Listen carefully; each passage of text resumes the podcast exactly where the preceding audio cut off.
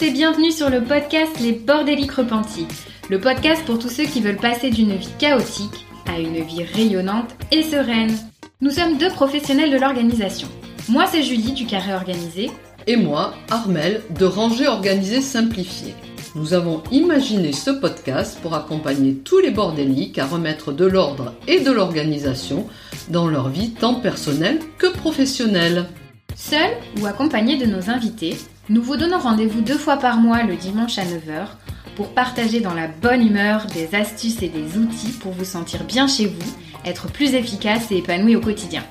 Si vous voulez encourager le podcast dans son développement, n'oubliez pas de mettre un avis 5 étoiles et un commentaire si votre plateforme d'écoute le permet. Un immense merci à tous ceux qui prendront le temps de le faire. Nous avons vraiment hâte de lire vos témoignages de bordéliques repentis. Place maintenant à l'épisode du jour. Bonne écoute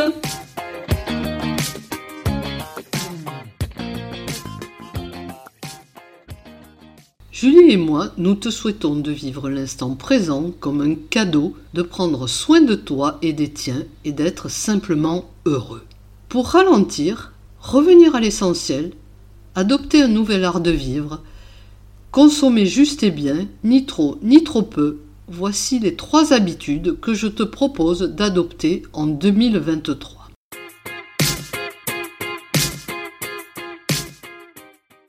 Première habitude, je fais du tri régulièrement. C'est ma marotte le tri le désencombrement avant tout rangement, car comme tu le sais, le bazar, ça ne se range pas. Je te rappelle les cinq bienfaits du rangement. Tu les connais par cœur, n'est-ce pas? Ranger, c'est faire de la place aux objets qui te font du bien.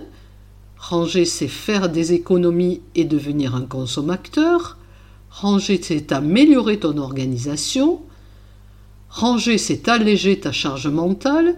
Et ranger, c'est améliorer ta santé. Si tu adoptes cette bonne habitude en 2023, fais-toi un tracker.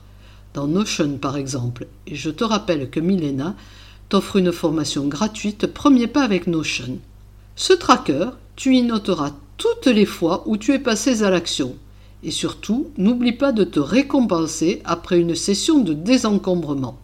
Te récompenser ne veut pas dire aller faire du shopping, bien évidemment, mais par exemple prendre soin de toi, écouter un podcast avec un bon thé et des biscuits, ou bien t'offrir un massage.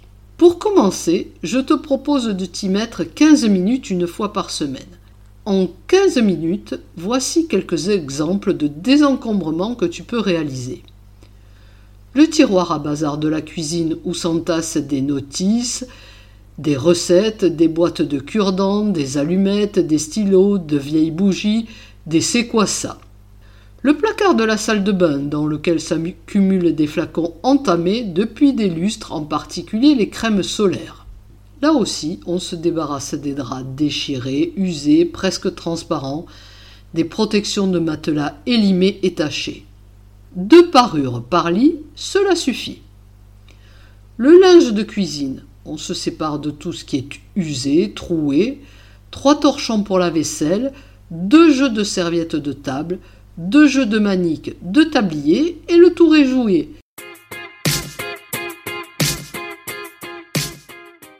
La deuxième habitude à adopter, je perds du temps à m'organiser. Planifier, s'organiser, c'est accepter de perdre du temps pour en gagner afin d'être plus efficace. Une étude a révélé qu'en consacrant 8 minutes par jour à planifier, tu pouvais gagner une heure dans la journée. Et si en 2023 tu décidais qu'une fois par semaine tu prenais une heure, par exemple le vendredi en fin de journée ou le dimanche soir, planifier ta semaine. Cela te permettrait de laisser 30% de vide dans ton agenda pour les vraies urgences. Si elles n'arrivent pas, tu combleras le moment en avançant sur des projets qui te font vibrer. Cela te permettrait aussi de repousser certains rendez-vous pris à la et que tu sais ne pas pouvoir tenir. Cela te permettrait aussi de tenir compte des temps de trajet. Oui, je te connais, les temps de trajet, tu les mésestimes toujours, que ce soit pour aller chercher Junior à l'école ou pour les rendez-vous professionnels. Si tu as 15 minutes d'avance, tu auras le temps de relire tes notes avant le rendez-vous pro que tu ne dois absolument pas rater, Bien tu pourras lire tes mails devant un café ou encore tu pourras faire un peu de relaxation avant de récupérer Junior après une journée éreintante. Bien s'organiser, ce n'est pas une fin en soi, c'est un moyen de simplifier sa vie et d'alléger sa charge mentale.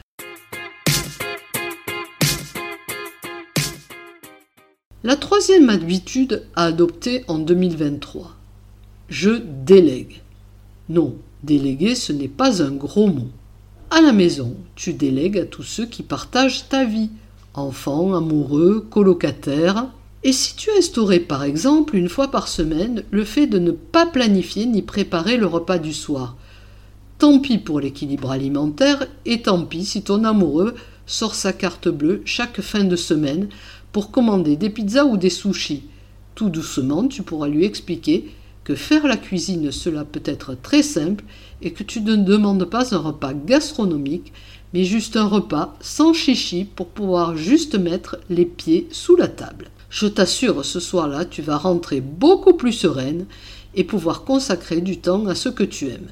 Tu peux aussi déléguer beaucoup de tâches à tes enfants en fonction de leur âge. Mettre la table, remplir et vider le lave-vaisselle, mettre en route le lave-linge, passer l'aspirateur, sortir les poubelles, nourrir le chien. Le principe lorsque tu délègues, c'est celui qui fait qui a raison. Fais confiance.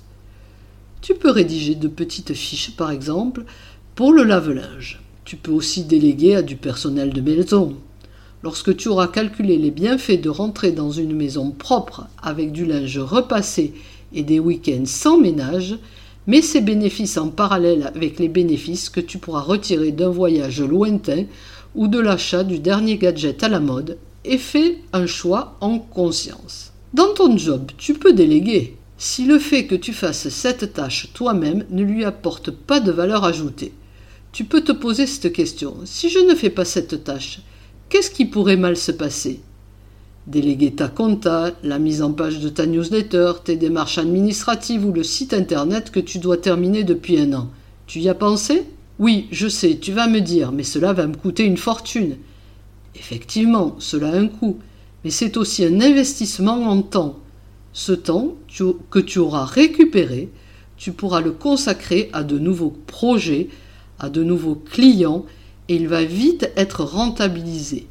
Là aussi, fais un choix en conscience en examinant les deux plateaux de la balance.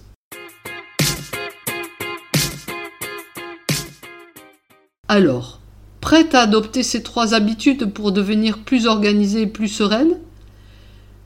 Julie et moi, nous te lançons ce challenge cette année de d'adopter ces trois bonnes habitudes. Partage-nous en story celle que tu vas adopter. Bye bye, à très bientôt.